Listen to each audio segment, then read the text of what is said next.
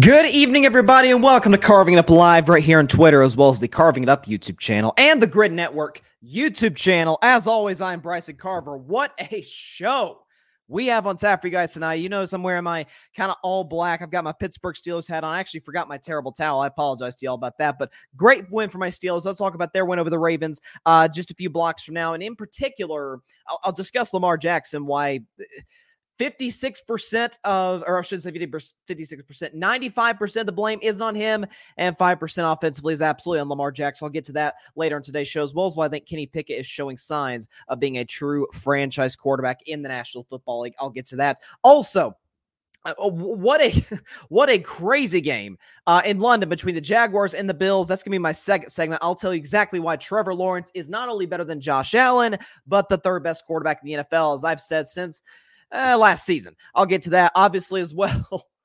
New England, second straight week getting hammered, this time by the New Orleans Saints, and this time on their home field. And listen, we know Mac Jones is terrible. If you can't see that at this point, then you're you're blind. I don't know what you're watching. Uh, but I think at some point or another, th- th- we, we've gotten to a point where it's time for Bill Belichick to retire or for Bob Kraft to move on from him one way or the other. This is going to be the final year of the Bill Belichick era in New England. I'll get to that later in today's show. Also, recap of all week five NFL actions. Uh, it's going to be gonna be fun. Some crazy games. Uh, Jets, Broncos. The the Broncos. I'm sorry, the Jets getting getting revenge on on on on uh, the Sean Payton for what he said about their heck their offensive coordinator Nathaniel Hackett. Good win for the Jets. Hey, only a half game back in the division lead. You know, Jets fans don't give up. Yeah, never know. Got the Eagles next week, so that's pretty tough, but you never know. But uh, again, we've got an absolutely jam packed show. Adjust the camera there a little bit. Jam packed show on tap for you guys tonight. But first, there's no other way to start the show than with the showdown in San Francisco in what, what happened to be the blowout in San Francisco. The 49ers walloping, walloping the Dallas Cowboys by a final score. You're probably seeing at this point 42 to 10. That's a four score W in case y'all are counting. If you score four touchdowns, go for two, two more times. You get the point. Anyways, I'll get to Dallas a second because that's been the topic of national discussion. They are, after all, America's team, or as I've called them, the world's team, because they're the most popular uh, American sports team worldwide. Uh, Real Madrid certainly has has a case, but again, Jerry Jones has the Cowboys worth more money than any organization, any professional sports franchise in all planet Earth. Get to Dallas in, in, in about five or so minutes want to talk about San Francisco. And I want to talk about Brock Purdy because as somebody who you guys know I'm a Dak fan, and I'll talk about Dak a little later, but as somebody who obviously was rooting for the Cowboys to win, although I picked the Niners to win, it was beautiful, truly beautiful to see that it feels like today, finally now, Brock Purdy's getting a little bit of credit. Brock Purdy's getting enough credit for, for being absolutely unequivocally, you cannot even deny it at this point, a fringe top 10 quarterback in the NFL. Whether he's 11, 12, dare I say 10, He's in that discussion, and it's not even close. You consider what he did last night against. I know everybody's crushing the Dallas defense today, some of it for good reason, but that's a top five defense in the NFL when healthy, even without Trevon Diggs. That's a great pass rush. It's an excellent secondary. Again, even with no Diggs, you got Stephon Gilmore, DaRon Bland, you got Donovan Wilson, Jayron Kearse. You got some tremendous playmakers the back end of the secondary and a good linebacking core for that matter. And all Brock Purdy did was go 17 and 24, 252, not one, not two, not three, but four touchdowns on the night. A QBR of 83 and a passer rating close to perfect of 144. And dude was dropping some dimes against that Cowboys defense. Some beautiful throws. I remember he had one throw. I think it was on third and 14 to Deebo Samuel uh, over the middle. It was a gorgeous throw by Brock Purdy. He was stepping into some rhythm. Kyle Shanahan drew up some beautiful plays. The double flea flicker touchdown to George Kittle was the prettiest play I saw all of week five. Uh, the creativity. And what's, what's crazy about it is that Christian McCaffrey, who I thought was going to run rough shot on the Cowboys. Actually, when I predicted this game, I said this could be more of a Christian McCaffrey game than it is a Brock Purdy game. Not that Purdy will play bad because old sturdy Purdy never plays bad. But Christian McCaffrey's a guy who's coming off a four touchdown afternoon last week against Arizona, against a Cowboys defense that had just given up over 200 rushing yards two weeks prior to the Arizona Cardinals. I'm thinking, oh my, god, he's going to run wild on Dallas. Not really. 19 carries, only 51 yards, 2.7 yards a carry. Matter of fact, wasn't even the lead, leading rusher of his team. Jordan Mason went for a long touchdown, 26 yarder when the game was basically decided in the fourth quarter. But you get the idea. Christian McCaffrey, only 2.7 yards of carry, was actually held in check pretty well by Dallas. You can almost think of the fact, you can almost uh, maybe sense that Dan, uh, Dan Quinn, the defensive coordinator for the Cowboys, was saying, We're going to stop Christian McCaffrey. If Brock Purdy beats us, he beats us. I understand that game plan. It's what I essentially told Dallas to do uh, on Friday's show if they wanted any chance to win, and they mostly did that. The problem is, what is San Francisco's strength, and that's running the football? I mean, come on, it's not like their passing game is exactly a weakness. When you have George Kittle, who had three of the Brock Purdy's four touchdown passes, when you have Brandon Aiyuk, when you have Deebo Samuel, Jauan Jennings, Christian McCaffrey, who can catch passes out of the backfield, I mean, it's not like he's exactly short on weapons, and he's certainly not short on an offensive play caller that at this point, we need to stop having conversations about who's the best or who's the second best. To me, Andy Reid is still the the absolute standard of offensive play calling has been for a long time, even before Patrick Mahomes got there to Kansas City, going back to Andy Reid's days in Philadelphia. Outside of Andy Reid, I refuse to put any other offensive coach above Kyle Shanahan. The guy is brilliant. And that's not to take credit away from Purdy because we've seen other quarterbacks, such as the guy who's in Dallas now, Trey Lance. That's why they traded him away. Trey Lance did not work in that offense. Uh, you know, uh, Nick Mullens and CJ Beathard didn't really work. Uh, Jimmy Garoppolo was good, but didn't it always feel like he kind of had a little bit of a ceiling? How many times with Brock Purdy, despite the fact that he doesn't have a crazy arm, where the Niners just taking shot after shot after shot down the field? And guys, too, were running absolutely wide open. And I remember watching the, the game against my Steelers when San Francisco went to Pittsburgh in week one, thinking, this second, th- this defense is amazing. How are these guys running this open? And it was more of a San Francisco schemed them open more than it was Pittsburgh was just blowing coverages. Like that's what I've seen through the first month of the season. Again, we all we are only one month into the season, but I'm sorry, folks. This team that I watched last night and that I've watched for the first five games this season, and that I've watched since the middle of last season, that can be the best team in the in NFL history. Yes, these San Francisco 49ers can be the best team in the history of the National Football League, at least in the Super Bowl era. When you consider the fact that they can run the ball with anybody, on anybody, again, Christian McCaffrey is held in check, but uh, Niners still went for a buck 70 on four yards of clip. That'll work. By the way, two touchdowns to the ground. That'll you'll take that any day of the week if you're a Niners fan or if you're somebody betting on the Niners, whatever the case may be. When you have worst case the second best tight end in the NFL, I've always said Travis Kelce is again the standard at the tight end position. George Kittle's the better overall, the complete package of a tight end. He's not the pass catcher or route runner that Kelce is, but he's darn close, and Lord knows he is an outstanding blocker. That's why San Francisco's part of why San Francisco's running game is so good. San Francisco is a future Hall of Famer, first ballot Hall of Famer for that matter, in Trent Williams at left tackle, who Dallas weirdly put Micah Parsons, and I love Micah Parsons, but put Micah Parsons on the left side working against Trent Williams. I'm like, why? Uh, why not put him on the on the right side working against their right tackle who not to take shots at anybody, but I don't think he's exactly going to Canton. I think we can say that, uh, that that's a pretty safe assumption, right? Deebo Samuel is the best gadget guy in the National Football League, and that's not even a shot at him. Catch passes, he can run the ball. I remember a play, I think it was last year, where he threw a touchdown pass, or a couple of years ago, he threw a touchdown pass. He can do everything. Defensively, I, I barely mentioned the Niners defense today, and I'll get to them a little later. But when you have Nick Bosa, who's arguably the best pass rusher in the NFL, not named TJ Watt, when you have excellent, excellent interior linemen such as Arik Armstead, when you have an elite safety in the back end by the name of Talanoa Hufanga, who was everywhere last night, when you have one of the greatest, and it's weird to say this in 2023 because the position has been devalued to a certain extent. When you have, by far, certainly today, the best linebacking duo, uh, you can argue one of the better ones in NFL history. When you have Fred Warner, who was the best player on the field yesterday, including I, Brock Purdy was awesome. He did not make an impact in the game the way that Fred Warner did yesterday and Dre Greenlaw, who was outstanding in his own right. I mean, Dre Greenlaw, look around the NFL. Take San Francisco's side. Fred Warner's the best linebacker in football. Name the team that Dre Greenlaw undeniably would not be their best player at that position. It's hard to find. I mean, if you put Dre Greenlaw in Philadelphia, holy smokes, that defense would be ridiculous given their front seven as good as it is already. So it is what San Francisco can do. And we talk about, I've talked about with Philadelphia, that they're the best team in the NFL at beating you up front, whether it's their offensive line or their defensive line. San Francisco's offensive line isn't as good as Philadelphia's. Their defensive line is miles better, and Philly's is amazing. The San Francisco, I'm not saying they're going to go undefeated. They're, they're going to lose a game at some point. Listen, even the best teams, I mean, you know, 07 Patriots eventually lost a game. Not everybody can, can be the 1972 Miami Dolphins. Kind of a hard, hard feat to accomplish. That's why it hasn't been done in, you know, a half century. But that team that I saw last night, that I've seen for the first five games this season, coming off the momentum of last year, that could be the greatest team in the history of the National Football League, at least in the Super Bowl era. If Brock Purdy is I've heard people talk about today, like Brock Purdy's amazing and he's their weak link.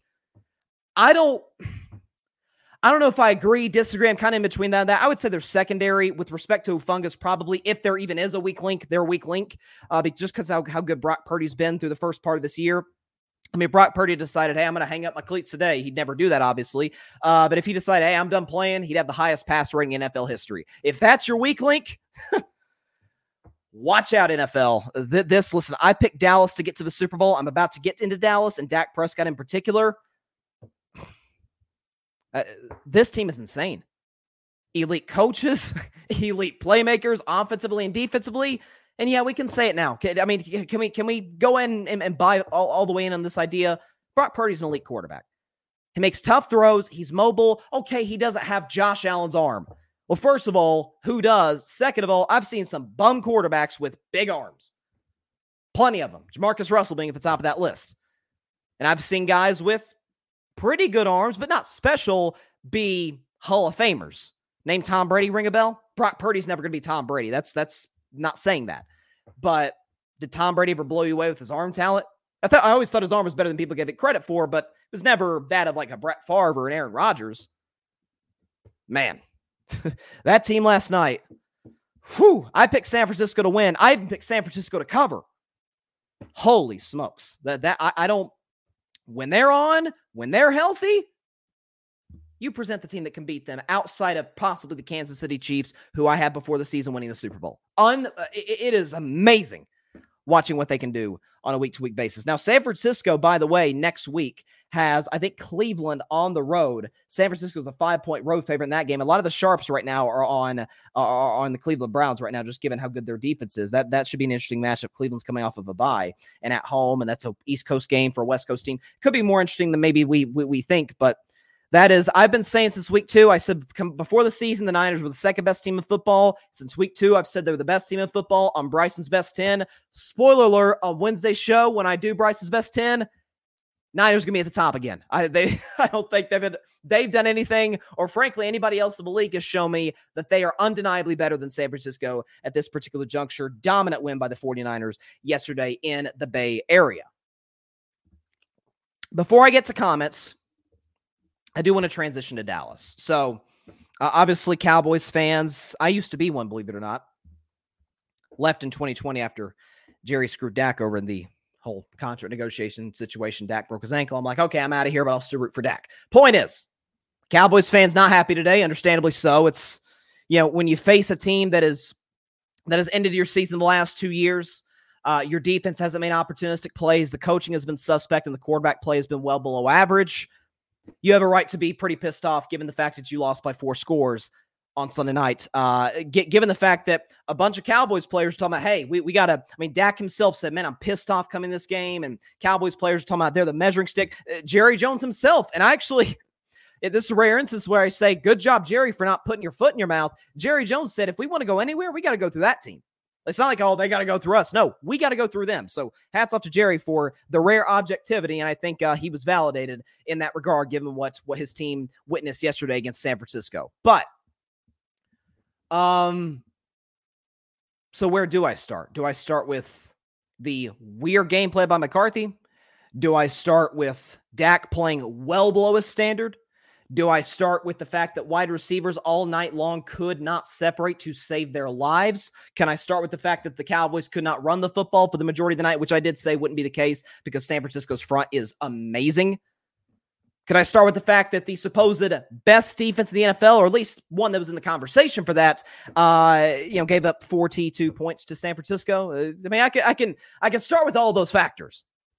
And trust me, as a guy who picked Dallas to get to the Super Bowl, not a good after, good evening for me, and certainly as a Dak Prescott fan. And let's talk about Dak because he's really been the story today. Um, Dak Prescott had a rough night against San Francisco, 14 to 24, 153 yards, a touchdown, three picks, QBR 46, which actually isn't terrible, uh, but a pass rating that was not good at all, 51.6. And uh, he was benched in the fourth quarter by the time the game got out of hand in favor of Cooper Rush to for you know for mop up duty. So I'm sure what you guys are thinking. Oh, he's got nowhere to run now. He's got no yeah, the Dak Prescott defender, man. He can't, he can't, he can't escape this one. There's no need to escape. It's actually time to do something that we don't do very often, and that's move a segment a couple days ahead of time. It is time for this week's edition of Carving Up the Context. Here we go.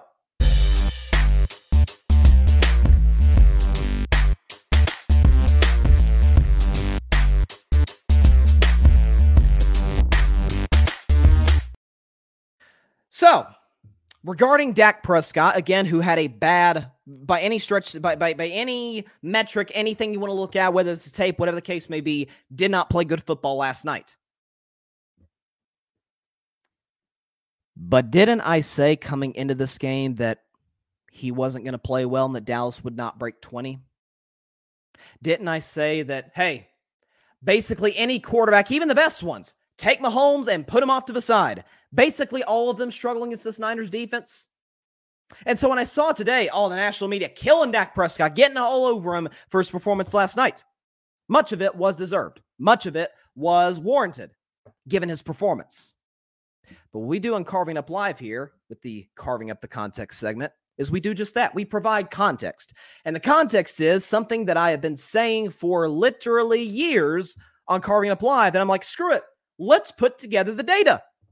So Dak has played ever since the San Francisco 49ers defense became a true powerhouse starting in 2019 that was when they, they they got you know they got fred warner and i think richard sherman was actually on that defense but they had big time playmakers. They drafted nick bosa that year defensive rookie of the year of that season. Uh, kyle shanahan had the niners offense rolling. That was really when san francisco kind of started this this kind of run right now right? If you look at how other quarterbacks, even good ones, have fared against San Francisco, hasn't been great. But let's look at Dak Prescott since the Niners defense became a true powerhouse. So he didn't play them in 2019. For the record, we took out 2020 because most of San Francisco starters were hurt. That 2020, let's just put that to the side. So 2019, 2021, 22, and this year. Dak Prescott's last three games, uh, his numbers against the 49ers 204 yards a game. He averages a touchdown passing per game, two picks per game, a QBR of 44, a passer rating of 60, and the offense only scoring 13 points a game. Needless to say, those numbers are well below average uh, and quite pedestrian. But if you look at Dak, and we actually, I, I, took, I took a moment. I'm like, okay, let's look at other quarterbacks. Again, this is since 2019 because San Francisco's defense. That's when they became a powerhouse, and we put 2020 off to the side because most of San Francisco's defensive starters were hurt. Let's look at other good quarterbacks. Maybe you know these names; they're pretty good players. You ever heard of Aaron Rodgers? Ever heard of Lamar Jackson and Jalen Hurts? Jared Goff's having a big year, right? Was pretty good with LA. Geno Smith, hasn't he had kind of a resurgence? He has. Matthew Stafford, even the year he won the Super Bowl. A lot of really good quarterbacks in this mix. Tua, everybody loves Tua. I bought in on Tua this year. Let's look at those guys. I took 13 games from 2019. We got three games from Aaron Rodgers. We got two from Stafford. We got a game from Lamar Jackson, a game from Jalen Hurts, a game from from Jared Goff, a game from Tua, a game even from the greatest quarterback who ever walked this earth, Mr. Thomas Edward Patrick Brady Jr. Even he struggled against the Niners defense. let's look at Dak relative to other starters, other either franchise quarterbacks or superstar quarterbacks in the NFL. Let's compare their numbers, shall we? Let's look at it. Let me remove this bar here. So, again, Dak, you see his numbers there against the Niners in the last three games 204 yards, a touchdown, two picks, a QBR of 44, passer rating of 60, only averaging 13 points a game. The offense is, of course, the offense is headed by Dak. Other quarterbacks, the other hand, throw for less yards, 197, throw for less touchdowns, 0.77 touchdowns per game among these quarterbacks that I mentioned. Now they throw 0.92 interceptions per game, so that's obviously that's a that's checking their box. Dak throws two game. That's not that's not great. QBR lower than Dak's 36 passer rating. Now the passer rating, big gap there. Uh, Dak only has a 60 passer rating against the Niners. The quarterbacks there, you can see him: Rodgers, Stafford, Goff, Lamar, Cousins, Geno, Herbert, Tua, Brady, Hurts. Uh, have a pass rating combined against this Niners defense of 77, 13 points a game on both sides. So identical numbers. Some favor Dak, some favor the field. Again, the other quarterbacks I mentioned. Moral of the story everybody not named Patrick Mahomes struggles against this 49ers defense. Now, you'll have the occasional game. Jarrett Stidham, Russell Wilson. Guys, we don't. Russell may or may not be better than Stidham, although Stidham may start over Russell pretty soon. Uh, whatever the case may be.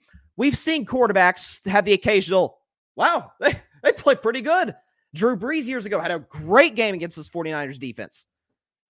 But by and large, all in all, even the elite of the elite, even the MVPs of the NFL, haven't played terribly well against this 49ers defense. Again, if we could put, put up that list uh, one more time, if you look at this, you see Rodgers three times. One of those games that Aaron Rodgers that we looked at was his fourth MVP year. Stafford, one of those two matchups that we looked at, oh, Oh, it came from the year the Rams won the Super Bowl. Lamar, the one game Lamar's played against the Niners. He's actually going to play him later this year. Fun fact. Oh, that was wait, that was when he won the MVP as well. Funny, fun. Kirk Cousins, one of the better seasons of his career. He struggled. Tom Brady struggled. Everybody struggles against this 49ers defense. So, this narrative that it's unique to Dak is crazy. It's lacking context. It's completely putting a, a an, agenda up front saying we're going to take this and we're going to run with it.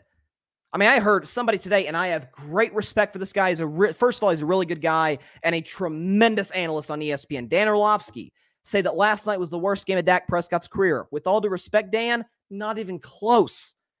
I would argue the game last year against San Francisco, the playoff game, was far worse for Dak. Some of the numbers might have been a little bit better through less picks, through a touchdown that game. QBR was a little bit better. Dak was awful in that play. And even, even as a Dak fan, I came out, you check the tape. I came out the very next day in the show. I said, that loss falls on Dak Prescott. There were receivers running open. CeeDee Lamb and a guy beat deep. He missed T.Y. Hilton on a throw. He missed, missed CeeDee Lamb and Michael Gallup on two other throws. Guys were running open. That Dak didn't make the throws. Last night, Dak takes a snap. Nick Bosa's in his lap a half second later or Arik Armstead or or or uh, I mean, you had what's the name? Fred Warner covering receivers, covering Brandin Cooks freaking 50 yards down the field. Nobody was open in Dallas. So it falls on everybody. It falls on the quarterback. It falls on the head coach. It falls on the defense. It falls on the skill position players. And some of it too falls the fact that San Francisco is just better than Dallas. I didn't think they were this much better than Dallas, but they're clearly, I think all of America would agree, except for Micah Parsons, evidently, they're better than Dallas. So this notion that Dak's the only quarterback who struggles against San Francisco, it's a false one because virtually all of them do, except for, of course, Patrick Mahomes, who, you know, is by a pretty solid margin the best quarterback in the National Football League. I rest my case. And let's check some comments here. We got a Cowboys fan here, Patrick Brown. Let's pull up his comment. He says, Worst loss since 2017 to Denver. This was an onslaught and an utter embarrassment by Dallas. All bark, no bite.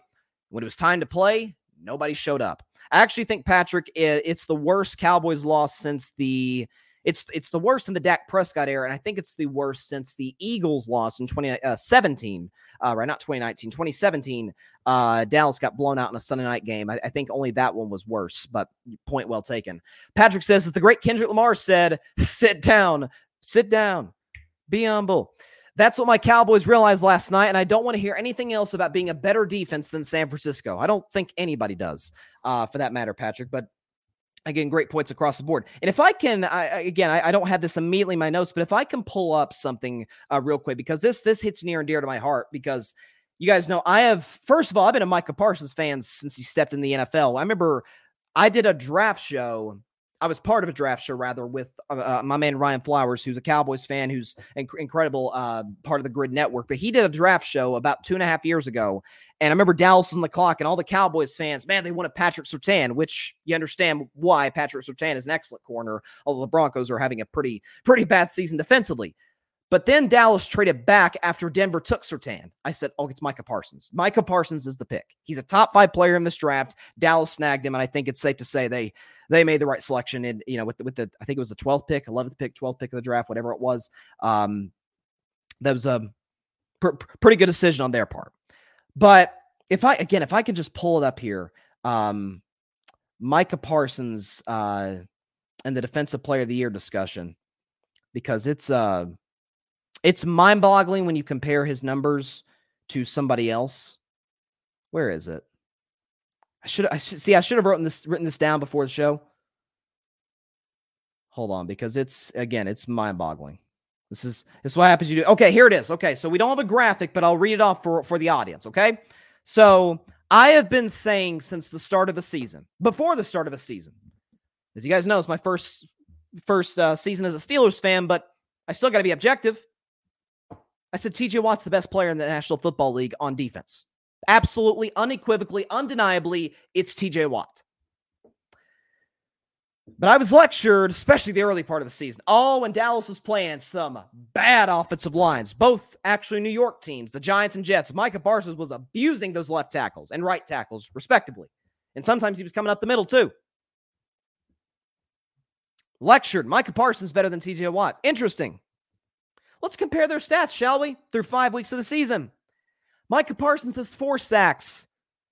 TJ Watt has eight. He's doubled them up. Quarterback hits. Micah Parsons has eight quarterback hits. TJ Watt has 15, almost doubled them there too. Tackles for loss. TJ, seven to six over Micah. Uh, fumbles. TJ, two to one over Micah. Fumble recoveries. TJ, three to one over Micah.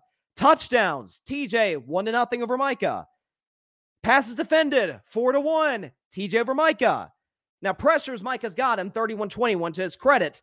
But in every other defensive category that matters, TJ Watt has him beat in most by a substantial margin. Micah Parsons is a special talent on the defensive side of the football. He's so versatile. It's, it's amazing to watch. Speed jumps off the uh, uh, uh off the tape. He's not in TJ Watt's class. TJ Watt's a difference. TJ Watt's a guaranteed first ballot Hall of Famer if he retires right now. If he retires right now, check his numbers. Micah Parsons often, we saw this last year, Cowboys fans, you guys know this. Micah Parsons will go through these two, three game stretches where you're like, where's number 11? Is it, we, where is he? Who, who, shot Micah? Like the who shot JR. Remember TJ Watt? Oh, you feel him, you, you feel his presence every game. Feels presence every game especially yesterday against Baltimore. So, can we dispel of this notion that Micah is somehow a better defensive player than TJ Watt? He's not. Like, he's, he's just not. Not even close. Been saying that for a while now. And again, like I said, the loss on as far as Dallas is concerned, everybody deserves blame. Everybody. Quarterback, coach, weapons, deep, everybody. I mean, really only kicker. Kicker did his job. It was Aubrey is his name. Kicker did, did a solid job. Everybody else, blame all of them. All right. So almost a half hour spent in this game, but rightfully so. These are two two excellent football games and teams. And by the way, I still think Dallas is a really good football team. I really do. Um, I think this is a team that is still capable, honest to God, of getting to the NFC Championship game. And you say, Bryson, you, you say San Francisco is the best roster of the league. That may be the best team in history. Why didn't you pick him to win the Super Bowl if you love Purdy so much? Well, Purdy was actually my struggle. It just wasn't his ability. It was dang, it's it's not been too long. It's been what eight months since the UCL injury. I'm like, oh, I don't know if he can come back and be himself. He, like he, he'll probably be 2024 by the time he gets to. Here I am. Eh, you could accuse me of being Aaron Rodgers and, and, and undermining and and and underrating modern medicine. okay, because whoever did the surgery on on Brock Purdy did one heck of a job because he looks even better than last year. Patrick, oh, this is painful for the Cowboys fans right here. Patrick says we could have had TJ Watt in 2017, but we took a guy named Taco, and where is he versus TJ Watt? What could have been? Yeah, that would have been if he had gotten TJ and Micah. Whew. And that's again, it's not a shot at Micah's still an amazing player. He's not TJ. In no outside of outside of pressures, TJ hasn't beaten every category. I should have had a graphic for that, but you get the point. Man, what a crazy week five in the NFL, though, right? About to get, I'll talk Steelers, Ravens later. Um, Patriots, Saints. I think it's time for Bill Belichick to, to well, he's not going to hang up the cleats because he's not a player, but hang up the hoodie, so to speak. He can still wear hoodies. I, am wearing a hoodie right now. Okay. There's nothing wrong with hoodies. But uh, I did want to talk about the first game of the day. It was actually played in London. Real quick, though, looks like we got another comment. Uh, Patrick says, I envy the Niners from top to bottom, roster and coaching staff. They don't talk a whole lot. They play hard every single week. Regardless of the outcome, San Francisco will always be cream of the crop. Yeah, they're a listen, San Francisco, for those of you that don't know, when I was because again, I've been sort of like I call myself a free agent fan in 2021 and 22. Like I was rooting for the Cowboys, pulling for Dak, but I'm like, guys, I need a team. Like I'm not a Cowboys fan. Again, still to this to day, I'm still rooting for Dak wherever he he plays, whether it's Dallas or anywhere else. Um, I'm hoping he gets you know somewhere else. But the point is, um, I'm like, I need I need a team. Like I, I just need a team. I'm Red Sox, Warriors, Vols. I need a team. And my my my my last two know, I was down to the last two teams, Pittsburgh and San Francisco. San Francisco, you're like, oh, of course it was them. You, you, you there's a, a loaded roster. No, it's the organizational structure, man. That means a lot to me. You're going to go through lean years. You're going to go through years where maybe you weren't very good. That's why I chose Pittsburgh, though, in the long run. Pittsburgh's organizational structure is about as good as there is in professional sports. I wish they'd fire their offensive coordinator, but that's, I'll get to that later.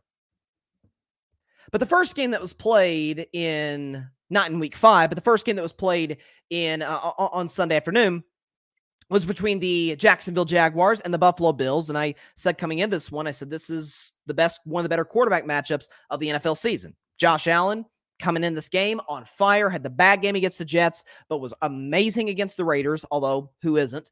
Uh, played pretty good against Washington, had a bad turnover, and was awesome last week against the Miami Dolphins, who is the hottest team in the NFL coming into that week. I step back and I'm like, okay, Josh Allen is a special talent. If he hits his ceiling, he's as good as a quarterback as there is in the league. Here's the issue.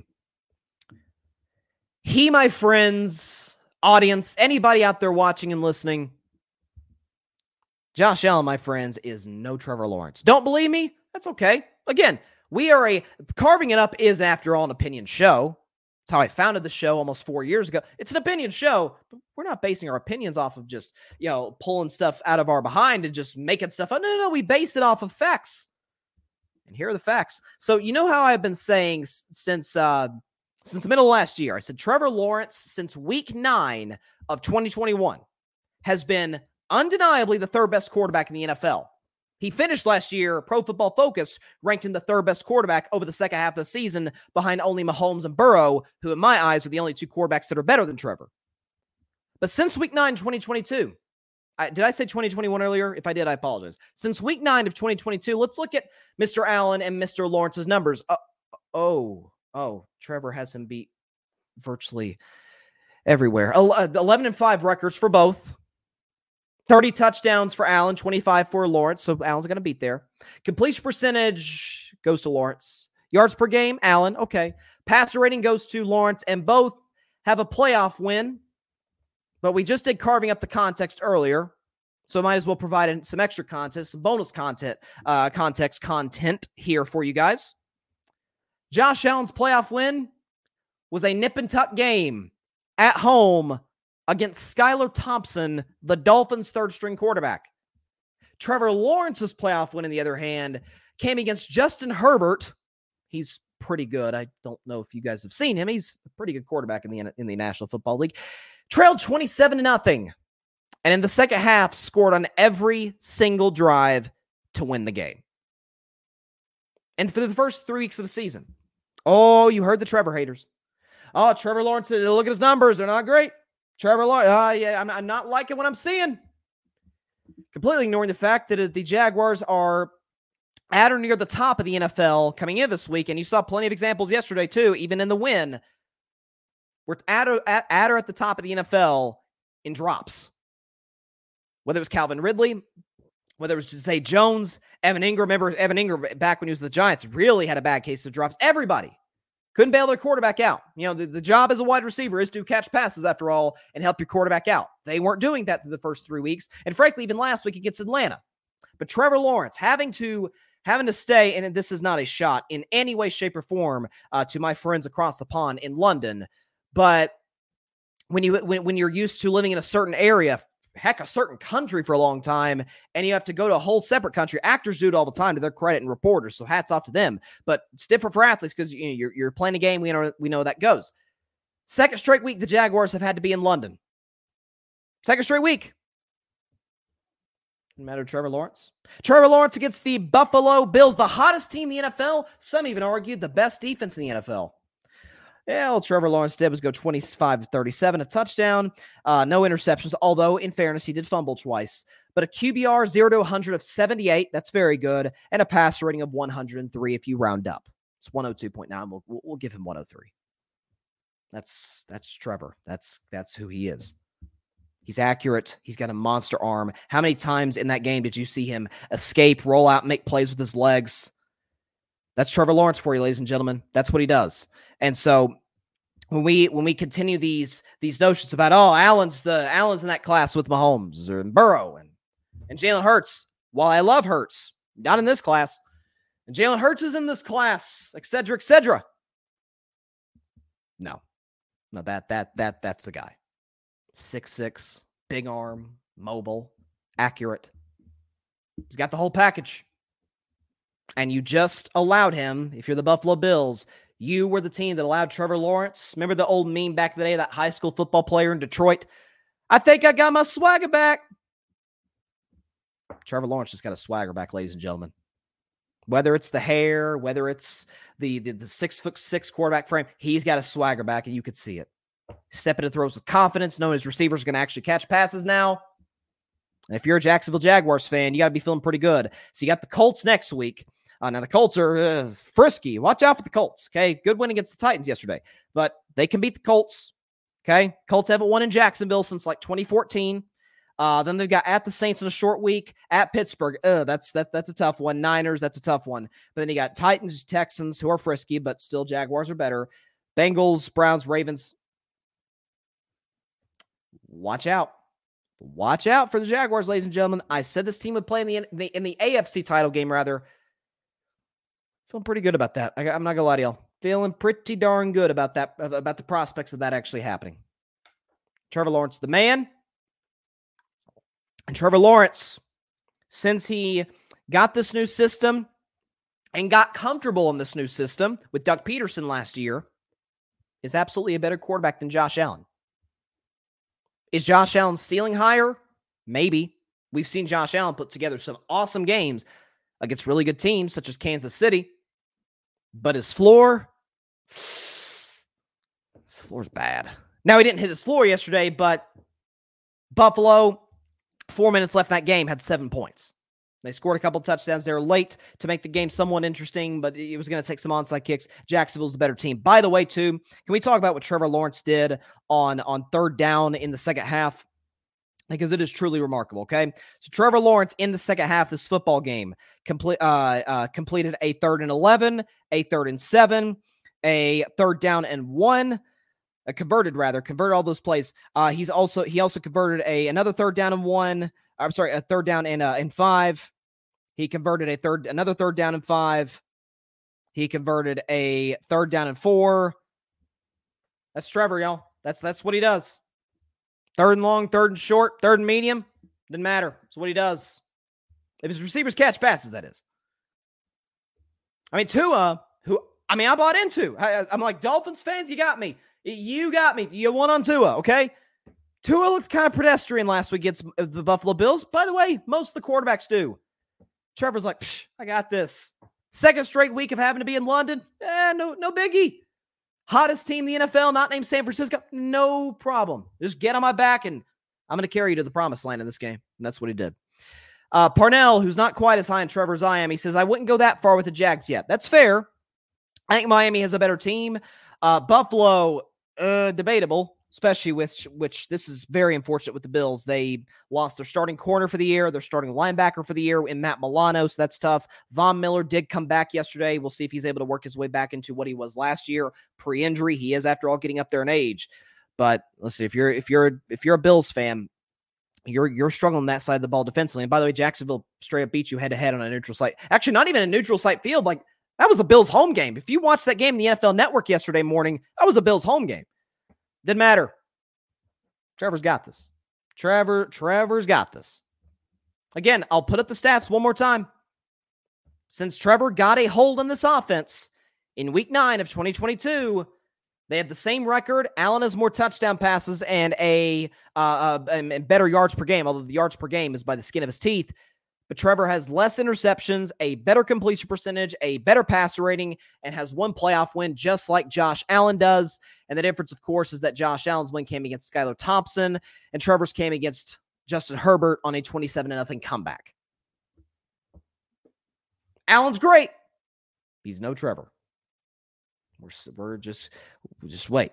And Trevor got to that. Trevor got to off to a slow start last year. Just wait. He won't let you down. For some odd reason, we're dealing with some connection issues uh, throughout the show. I don't know what's what's really been going on there. Uh, matter of fact, how about I try this, ladies and gentlemen? If I can just for a moment, just literally for like five seconds or so, I'll put up the Carving Up Live uh, logo real quick. I'll back out and go back in and see if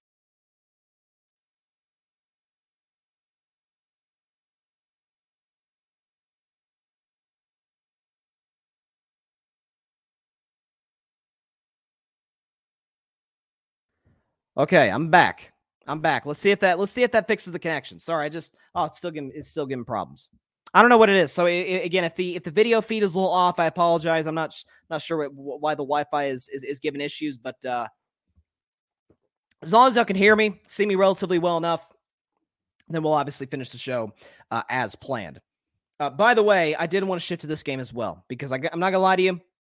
Aside from the Steelers win over the Ravens, which I'll get to in about 10 minutes, I did enjoy this other matchup. This is the no other one o'clock game gave me more joy than this matchup. Okay. So the New England Patriots nearly topped their worst loss in the Belichick era. Nearly topped it. This time, though, in shutout fashion, 34 to nothing against the New Orleans Saints, who had an offense problem to the first four games of the year, even with Derek Carr couldn't score points on a consistent basis, and they dropped 34. Although seven of those points came in a pick six by Honey Badger Tyrann Mathieu. But Derek Carr was good, two touchdown passes, QBR 71, pass rating of 114. Derek Carr played well, and uh, Saints running game. Although not again, it took him 42 carries to get to a buck 36, but nonetheless established the run relatively early and relatively often. Listen, I did my Mac Jones last week as we shift to New England. I, I, did my Mac Jones la- rant last week. He's not good. He's clearly a backup. I think even the ma- biggest Mac Jones defenders can very obviously see that. Again, 12 for 22, 110 yards, two interceptions. The first one, which was the pick six, was an awful throw. Uh, had a passer rating of 30 and a QBR 0 to 100 of 7 because he's he's he's he's not good. Like he's that. I've been saying that. I've been saying since the day he stepped in the NFL, he's a backup quarterback. Like that's that that that's just where it's at. So, um, Mac Jones is not good. Um, however, this is not about Mac Jones today. This is about Bill Bel- Bill Belichick. So, um, yesterday again against the Saints offense that was struggling pretty badly. So badly that Adam Schefter actually reported Sunday morning on ESPN that if the Saints lost and had a bad offensive performance, they were likely going to fire their offensive coordinator. That's how bad it was. I mean, if you look at the Saints' first four games of the year, rough sledding offensively 16, 28, I'm sorry, 16, 20, 17, and 9. I mean, they've got, got to 20 once through their first four games, and they broke 34 yesterday. Again, one of the, seven of those points coming out of pick six, but you get the picture. They were much better offensively. So now you can't even say about Bill Belichick, hey, listen, his offenses are bad. The man does not know how to draft to save his life. his defenses are good, though.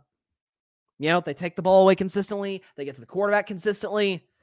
Can't say that anymore. I know Christian Gonzalez is out. and I love Christian Gonzalez, said so after he was drafted at Oregon. He's not that valuable.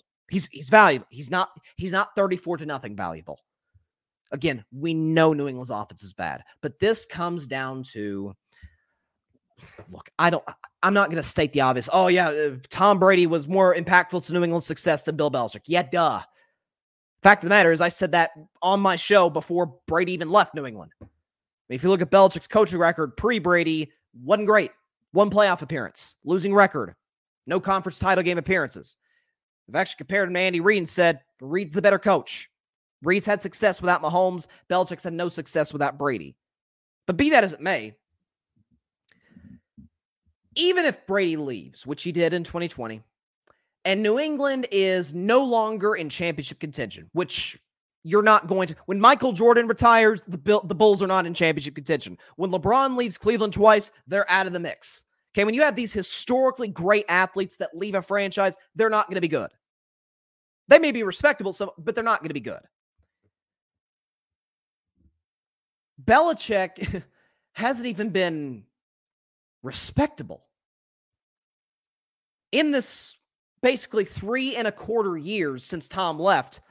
They have a playoff appearance in the resume. And by the way, in that playoff appearances, in that one playoff appearance, yeah, they were beat by 30 against the Buffalo Bills in Buffalo. They were awful. D- defense was awful. Mac Jones was awful. Belichick was awful. If, and I said this about Mac last week, I said, even as a Mac Jones skeptic, or at this point, just a truth teller, when he came to the NFL, I'm like, okay, look, the kid's really smart, makes good decisions, doesn't turn the ball over. Like he's he's pretty good in the pocket. He's accurate. And I said last week, okay, you can't even say those things about Mac anymore. You can't. The things that used to be Belichick's kind of hallmarks, like the things you could always get with him on a week to week basis, can't get anymore. Penalties, they're one of the most penalized teams in the National Football League, and some pretty bad ones at some pretty inopportune times. Defense, awful. Drafting, which Belichick is the general manager of the Patriots, awful. I mean, folks, he's he took two guards in the draft last year. Like an offense that is devoid of talent at the quarterback position, at the running back position, at the skill position players, wide receivers, tight ends. He's out here taking interior offensive linemen. The guy is stuck in not just 2000, guys stuck in like 1980 in terms of how you win football games in the NFL. And so I think it's safe to say, given how bad it's been for New England, again, folks, the Patriots in their last two games have been outscored 72 to 3. Now, the three, of course, has a lot to do with Mac Jones, who is simply put not a very good quarterback and is a backup. But I've been saying that. But the the 72 part, now we let's subtract 14 because two of those came on Mac Jones. Uh, actually, sorry, 21 of those came on Mac Jones turnovers, so no shock there. So 62 subtract 21, that's still 40, uh, uh 41. 41 to 3. That doesn't set off the alarm bells just a little bit. You do have Matthew Judon. You've still got pretty good linebackers can't make it happen. Again, against the Saints offense yesterday that cannot score points right now through the first part of the season. So, what do I think is going to happen? First of all, I think the Patriots are going to go best case scenario 6 and 11, which is where I had them at before the year started, last in the AFC East. I mean, the Jets with freaking Zach Wilson look better today. Jets without their starting quarterback look better than the Patriots. I think at season's end, Bob Kraft, and we know Bob Kraft is a competitive man, like all the great owners in sports are. He, he's not a guy who's just going to rest in his laurels, be chill. You know what? I've got the six Lombardies, I got the six ring. No, no, no, no, no. Not the good owners. And Robert Kraft certainly qualifies as that.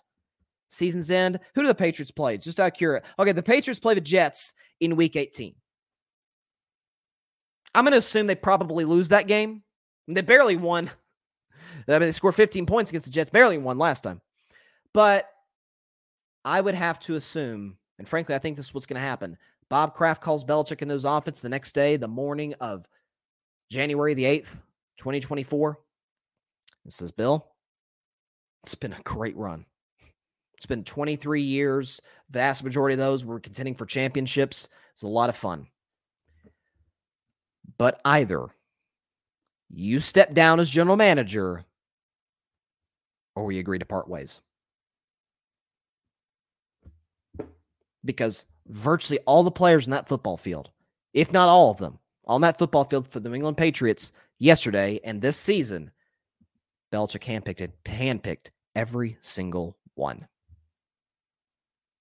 So Bill Belichick, the general manager, is negatively impacting Bill Belichick, the coach, who already I said was overrated before the year, or not before the year, for four years. And if Belichick refuses to get the GM role, then Bob Kraft says that I'm going to have to ask for a letter of resignation. And it's going to be a press release by the by the Patriots. The Bill, the Bill Belichick and the New England Patriots have mutually agreed to part ways. Like there, he's not going to fire him. He's not going to say, "Bill, it's been good. You're out of here." He's not going to do. Not after how much success the Patriots have had. I know Brady was was Brady deserves 80, 90 percent of the credit there.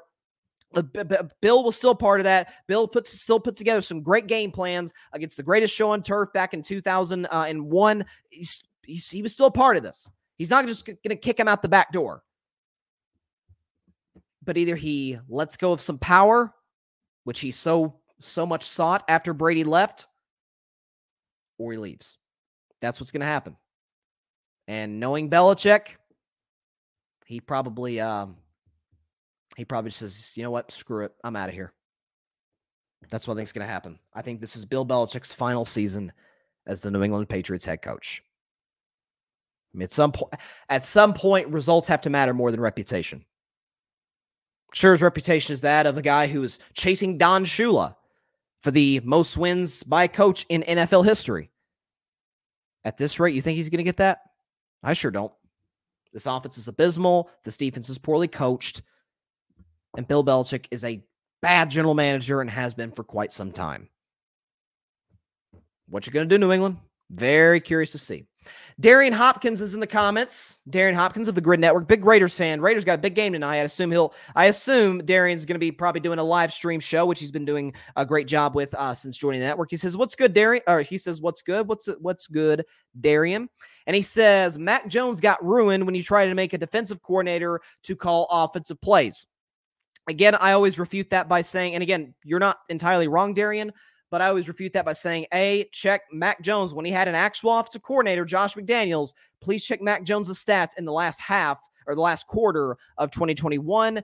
Check Bailey Zappe's stats with that same defensive coordinator as the offensive coordinator. And obviously with Bill O'Brien this year, please check Mac Jones' stats this year. They're, they're bad. They're really bad.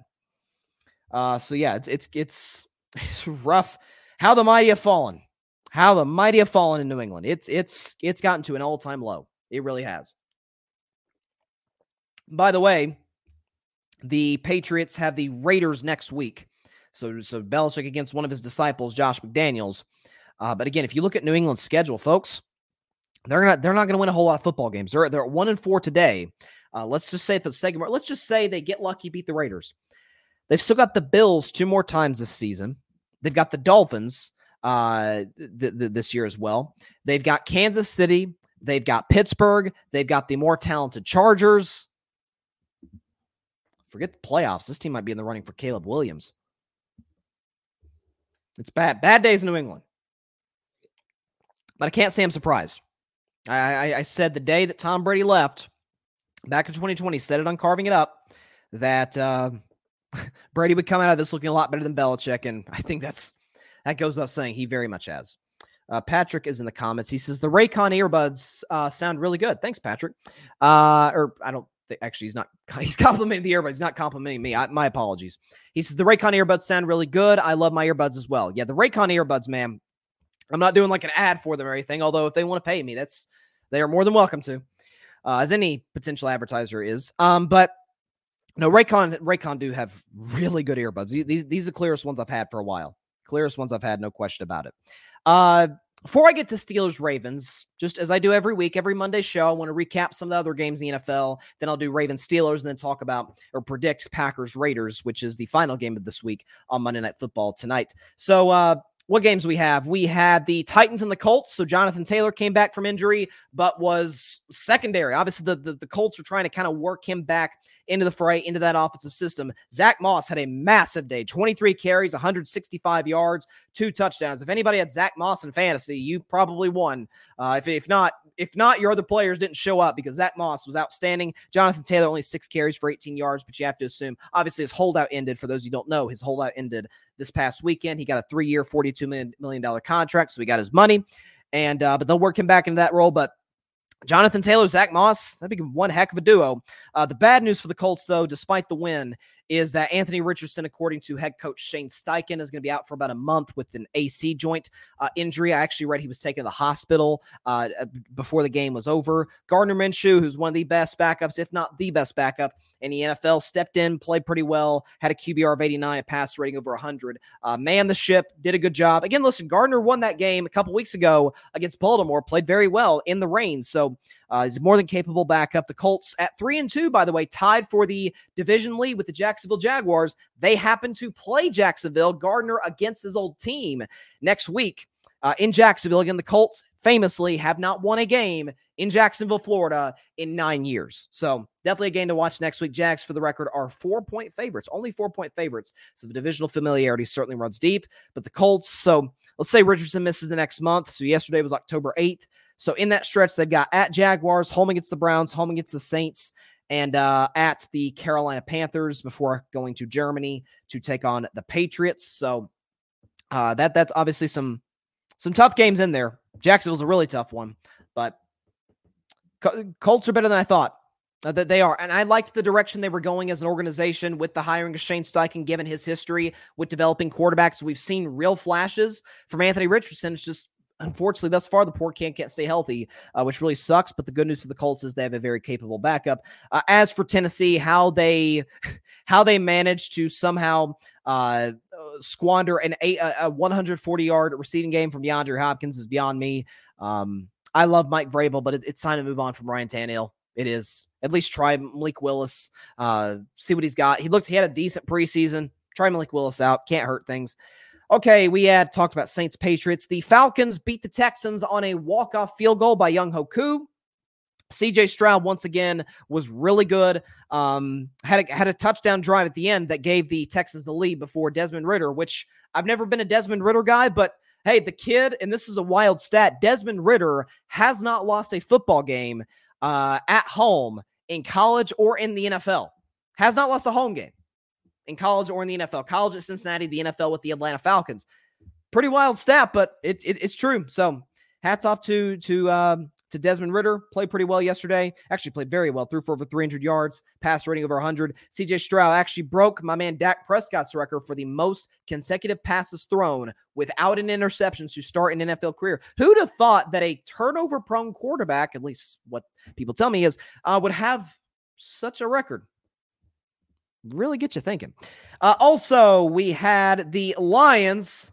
And you know what? You know, you know what today is? Detroit Lions win. You guys know the sound bites uh, that I'm gonna play. Uh, here we go, Dan Campbell. What happened yesterday? Kneecap, kneecap, kneecap, kneecap. Love it. Every week, every Lions win, and those there's gonna be a lot of those this season. Lions are at four and one. Jared Goff was outstanding, three touchdown passes, no turnovers. Uh, Detroit ran for over 150 yards. Uh, listen, Carolina's in a in a Carolina's in a in a rough spot. Only winless team to this point in the NFL, 0 and 5. And to make matters worse, Chicago has their pick. Uh, listen, Bryce Young showed some flashes here and there. Again. I, I really liked Bryce at Alabama. I and he scared the crap out of me when he was playing Tennessee in that crazy game a year ago but it's it's the size man it's the size is a legitimate concern and a legitimate kind of hindrance for a lot of quarterbacks in the NFL. I mean if it, you historically look at the best quarterbacks in NFL history all of them are pretty big strong athletes Brady, Manning, Marino, uh, uh, uh, Favre. I mean Drew Brees is the outlier. Quarterbacks that look like Drew Brees from a stature standpoint do not go on to be one of the greatest quarterbacks ever. So I mean, Drew did it because obviously he had a great offensive mind and Sean Payton, more on him a little later. Uh, Drew was probably the most accurate quarterback that ever played the game. So, I mean, you got to have that in order to be in that discussion. Uh, John Rivera said, "Let's go Jets." Hey, heck yeah, good, great job by the Jets. Great win by the Jets. Uh, you know what? I'll, since John John commented, he says hit the like button. Thank you so much, John John. I really, really appreciate that. Uh, host, by the way, of the Fan Perspective podcast, uh, and does it. He's a big, big Jets fan. Great guy. So uh, appreciate that. So John John, since you say that, I'll just skip a few games down to Jets Broncos. In uh, what was a game where the the Jets avenged their offensive coordinator, who the head coach of the Denver Broncos, Sean Payton, famously said this offseason that Nathaniel Hackett did the worst coaching job in the history of the NFL last year with the Broncos, and he wasted all this talent that was here. And and the Broncos are one and four, and Russell was awful. And the defense continues to be awful. So uh, listen, hats off to the Jets. Big time win. Zach Wilson. He threw a really bad red zone interception, uh, but all in all, Zach played fine. Um, Pass rating in the 70s. Completion percentage was pretty good, 199 yards. Again, Russell was awful. QBR of 19, uh, threw for under 200 yards. I think only had like 60 passing yards or something crazy entering the fourth quarter. So, uh, really brutal loss for the Broncos. And by the way, it doesn't exactly get easier for Denver. Uh, they've got, if we check their schedule moving forward, short week. They got at the Kansas City Chiefs three days from now in Arrowhead. Kansas City's a double digit favorite, as you would imagine. Can I'm sorry, Denver's also got the Packers. Then they got the Chiefs again. Then at the Bills. I mean, it's it's a rough next few games. They still have to play Detroit this year.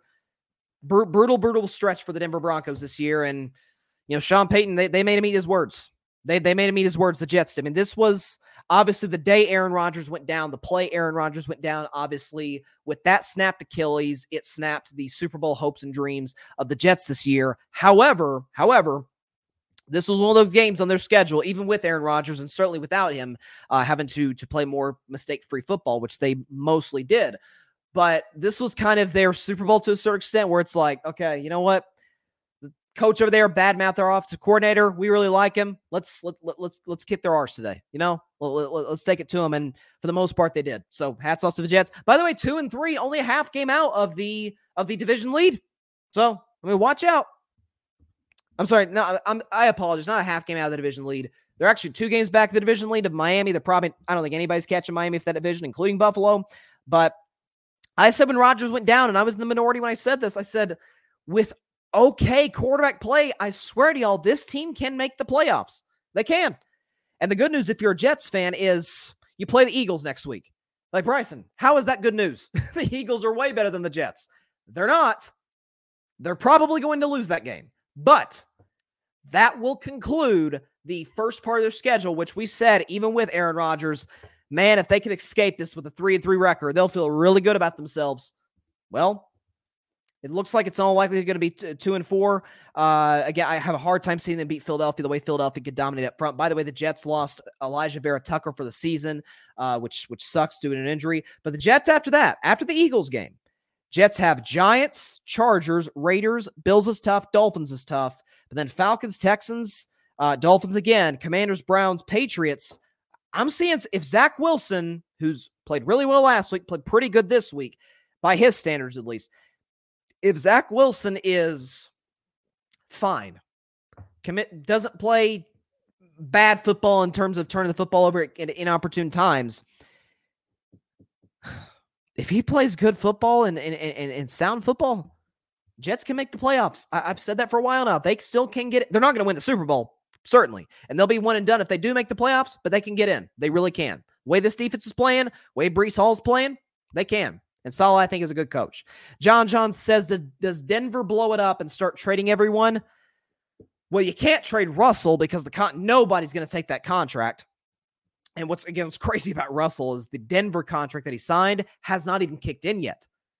Okay, Russell, this is the last year of a Seahawks deal. So again, Denver from a salary cap, they are in absolute hell from a salary cap standpoint, with Russell Wilson being the the, the front runner of that. But uh, I, I, wouldn't be shocked if they did. I wouldn't be shocked if they move on from from Surtain, maybe from Courtland Sutton or Jerry Jeudy, one of their top two receivers, to a team that needs one.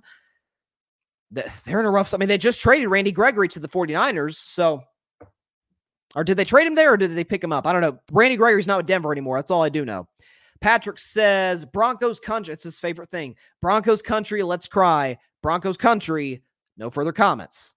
Yeah, Broncos tied uh, for the second worst record in the National Football League. I didn't have Denver make the playoffs, but I thought they'd be better than this. And Russell has been better this year than he has been than he was last year, but it's overwhelmingly been pretty much a disaster. Uh, what else we got? Dolphins beat the Giants. I was it was kind of a heartbreaking game for me, just because again I don't bet. That's why the segment's called "If I Were a Bet Man" on Fridays. But I took Miami to win. Obviously, I'm not I'm not an idiot, but I did think the Giants would cover. I feel like 11 points was a lot. You just got embarrassed on national TV. Uh, the Giants put up a, a, respectable fight, but Miami was simply the better team. Tua threw a really bad goal line interception or goal line pick six rather.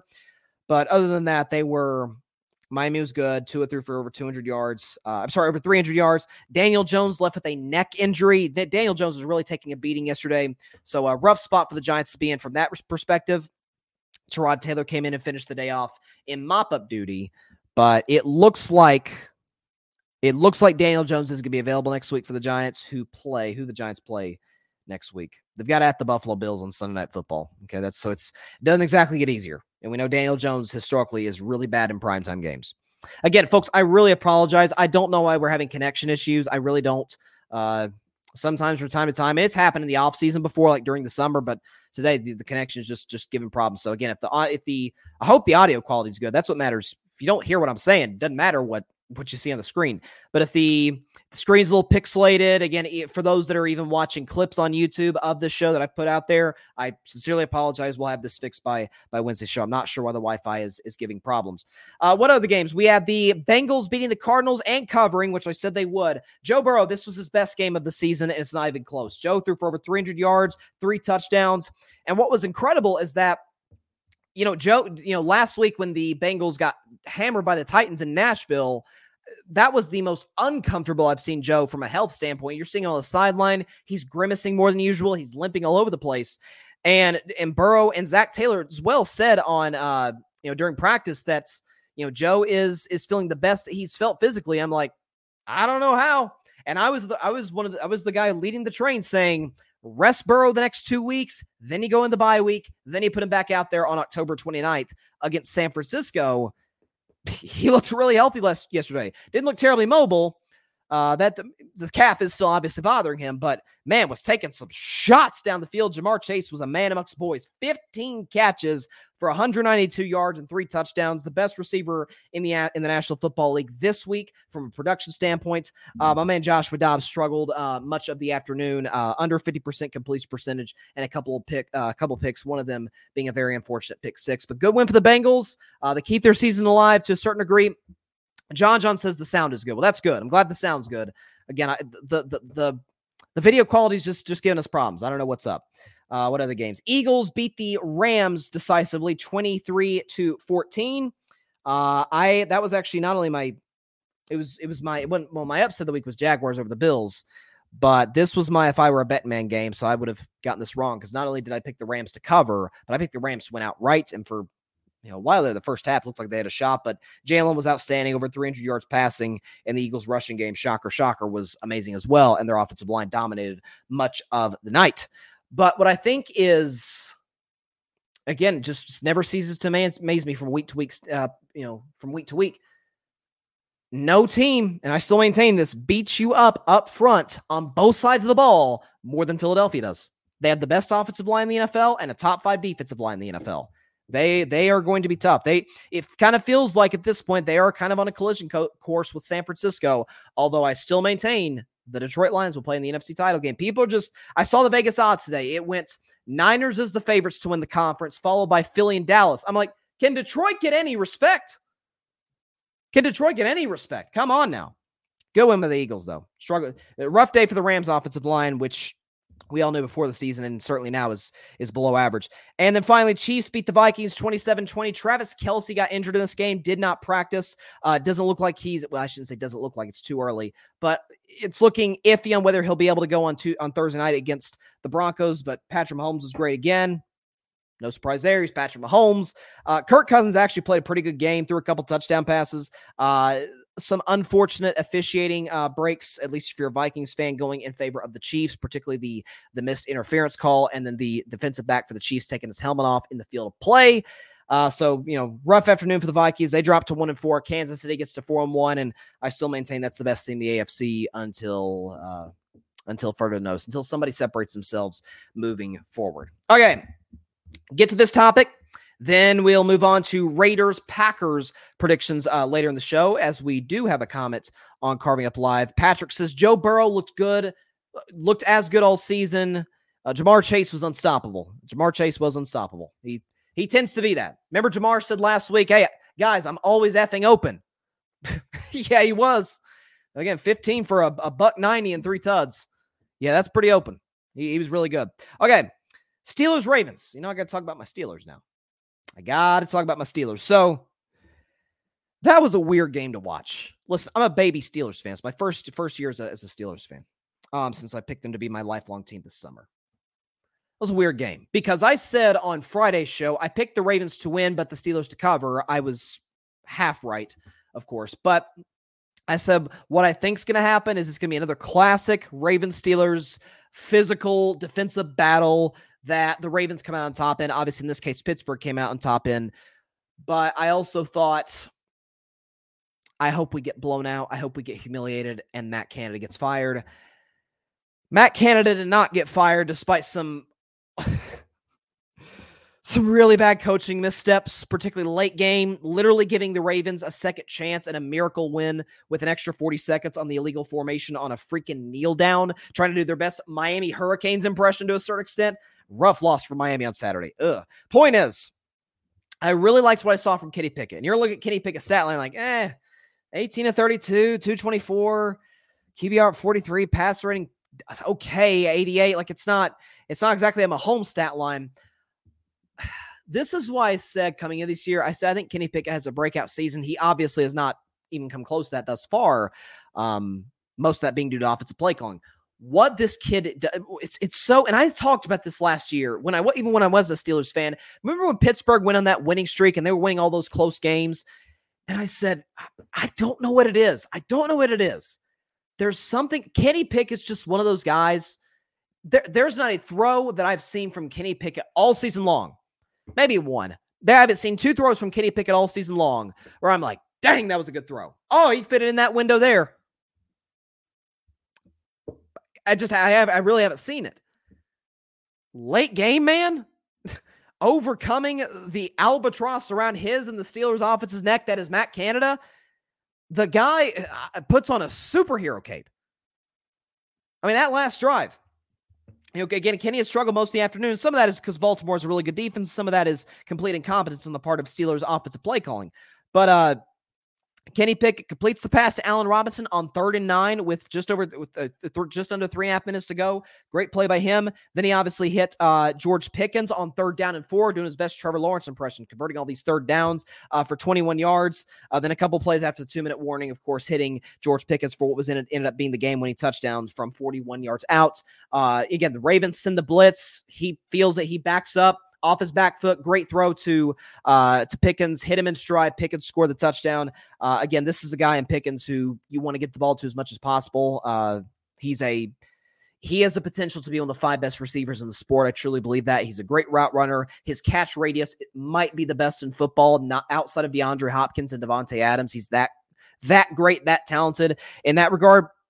But again, what I you want to see I've, I've, always said there's a difference to me between a superstar quarterback and a franchise quarterback. I've always said a franchise quarterback in my definition of it at least is a guy you can win the super bowl with. Now there's different levels of that. There's the mahomes level who he's obviously a franchise quarterback but he's a superstar where it, if you give him just a couple pieces he can pretty much make everything else work and take you to the promised land. Or then it's the the kirk cousins route the derek carr route where everything kind of has to be a little bit perfect. But if it is, they can they can take you places. Now I like Carr more than than Cousins, but you get the point.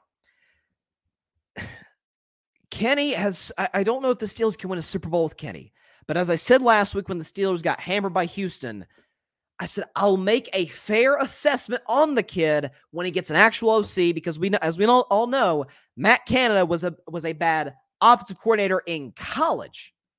The heck makes me think he's going to be good in the NFL. I don't know how Mike Tomlin hasn't come to that conclusion. Even Kenny Pickett, I saw he was interviewed after the game by CBS, and even he looked after a great win, after a game-winning drive. Even he looked a little irritated, like, yeah, we're we're really not even close to where we want to be. Mike Tomlin kind of alluded to that. And the problem is in the building. I don't know why they won't move on, but great win for the Steelers going to the bye. I did too want to touch on Baltimore. By the way, was yesterday not a bad day for Baltimore sports or what?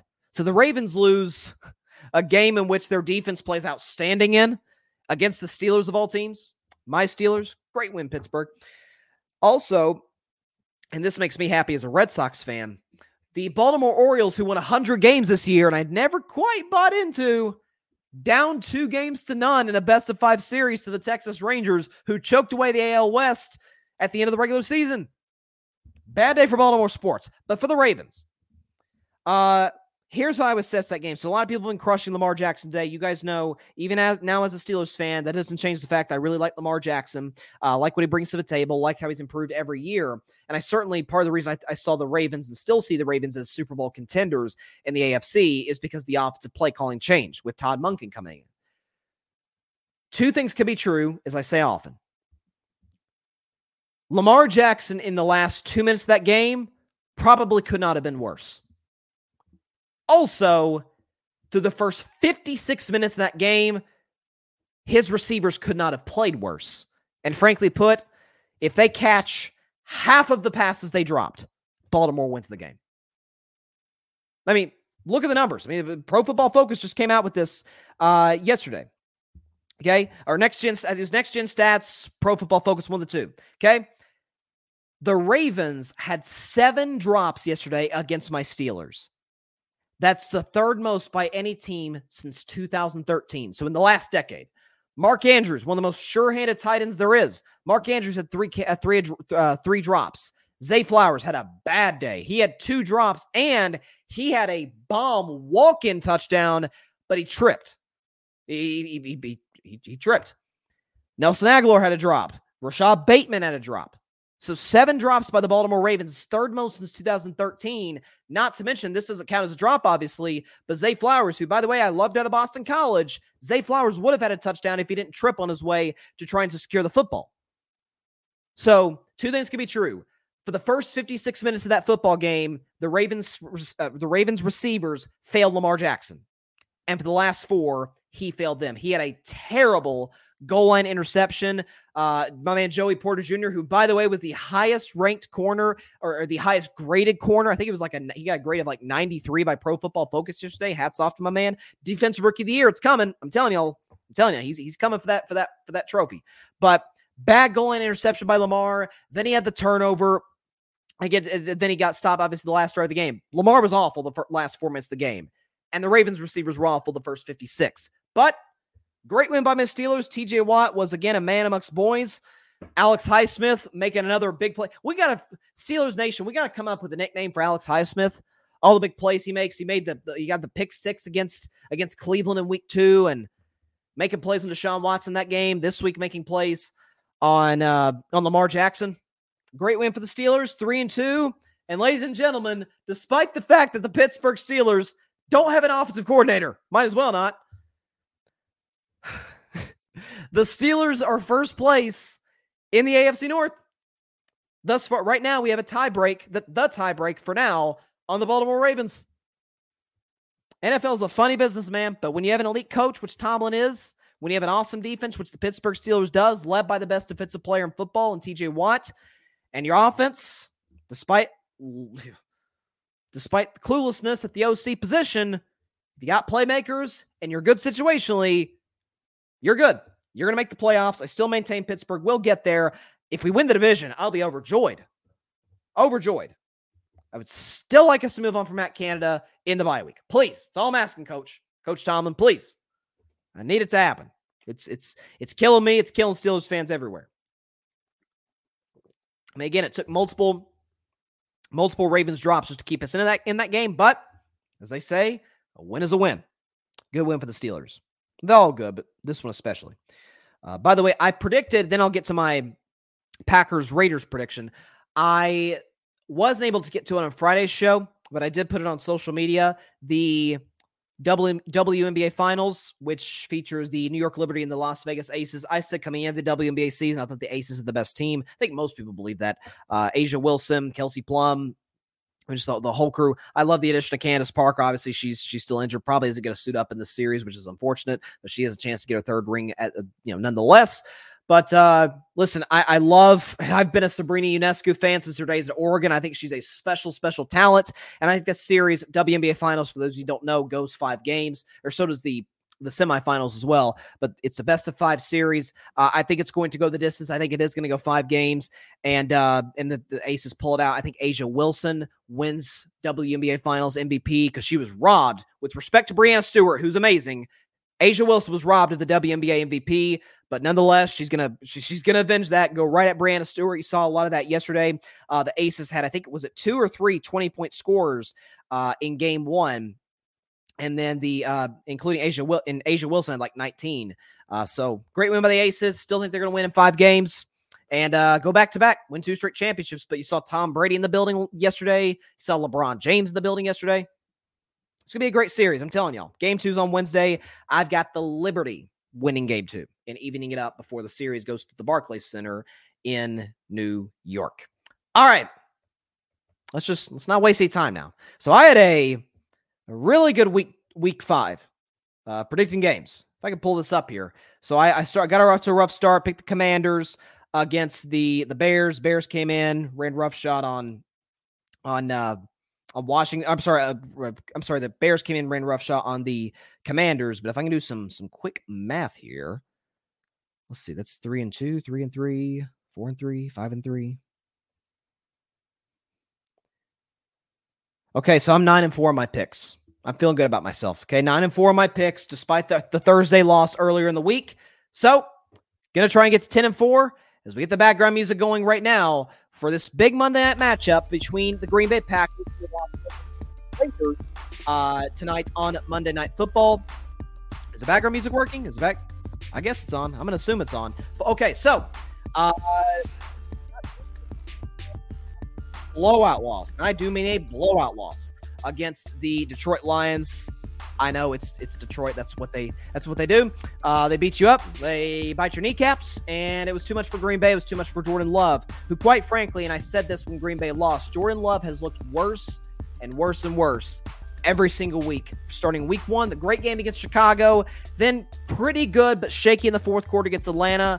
Then he was bad through three quarters and great in the fourth quarter against the Saints. And outside of a few throws in the third quarter against Detroit, he was bad throughout. So listen, he's got a game against a Raiders defense that has been truly awful.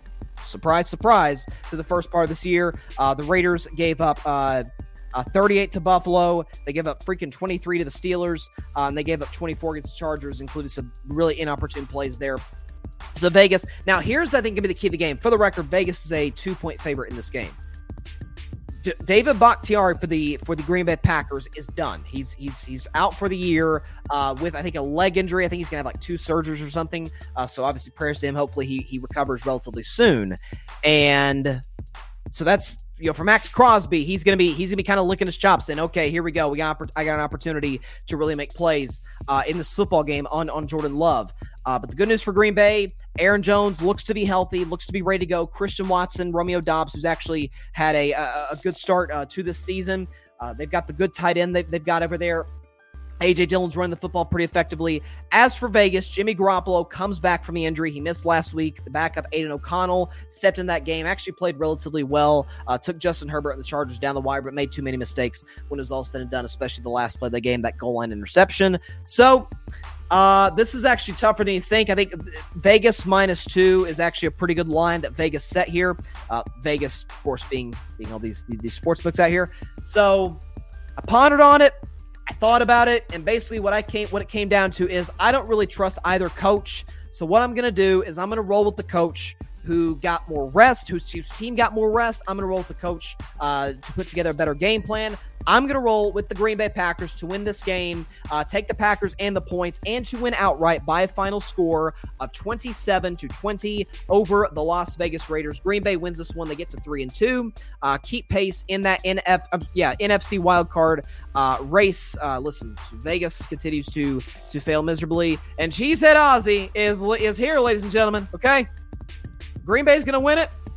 Jordan Love's actually going to play well. I think this will be Jordan Love's best game this season. You're like, Bryce, he had a, a pass rating well over 100 against the Chicago Bears. Uh, Bears are worst defense in the NFL, okay? Raiders don't have a good defense, but he's going to be facing pressure from Maxx Crosby all night. I think Matt LaFleur, in rare Matt LaFleur fashion, will adjust. But this will be a game where Jordan Love makes some big time third down throws. Aaron Jones plays well. A.J. Dillon does his thing. Packers defense against Jimmy G comes up with a couple of turnovers.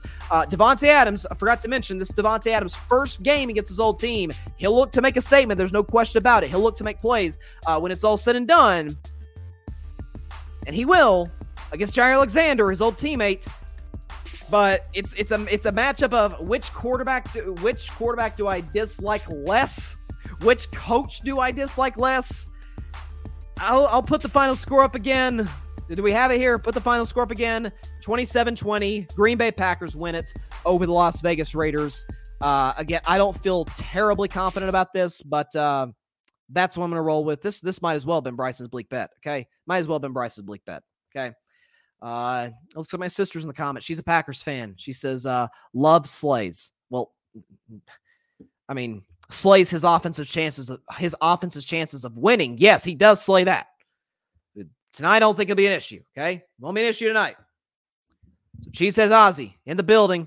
Once again, this time in a positive sense for the Green Bay Packers. This time, Cheesehead Ozzy.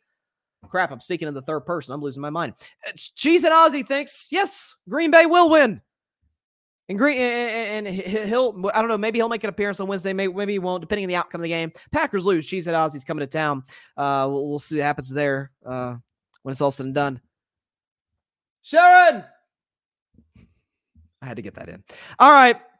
That is all the time we have for today's show. Appreciate everybody stopping by as always. Be sure to catch Carving Up Live on Wednesday at 6 p.m. Eastern, 3 p.m. Pacific time, right here on Twitter as well as the Carving It Up YouTube channel and the Grid Network YouTube channel. Of course, be sure to like, share, comment, and take two seconds out of your beautiful day. Hit that big red subscribe button right there. Helps the channel grow exponentially. Again, we're trying to get to 1,000 subscribers by Super Bowl 58, which is February the 11th. I think we're up over 450 subscribers right now. So we're on pace. We're doing great. We're, the channel's growing. The show's growing, which is great. But also, what we want to be growing is the Grid Network.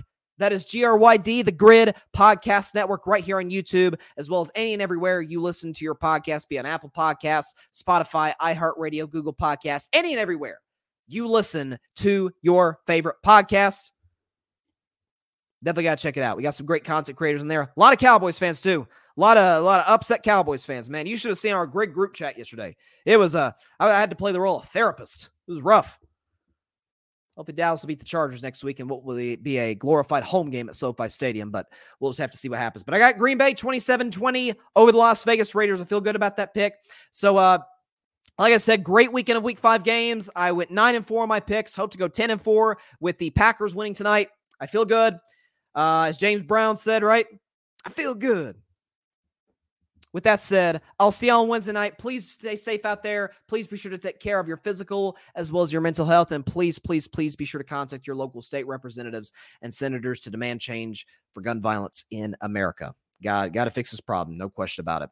All right, great weekend of college football, great weekend of NFL football, Major League Baseball playoffs going on right now. Still enrolling with the Braves to win the NL, still enrolling with the Astros to win the AL, and the Braves to win it all in 2023. I'm still enrolled with that, and I still feel good about that. See y'all on Wednesday. Stay safe out there. God bless you all.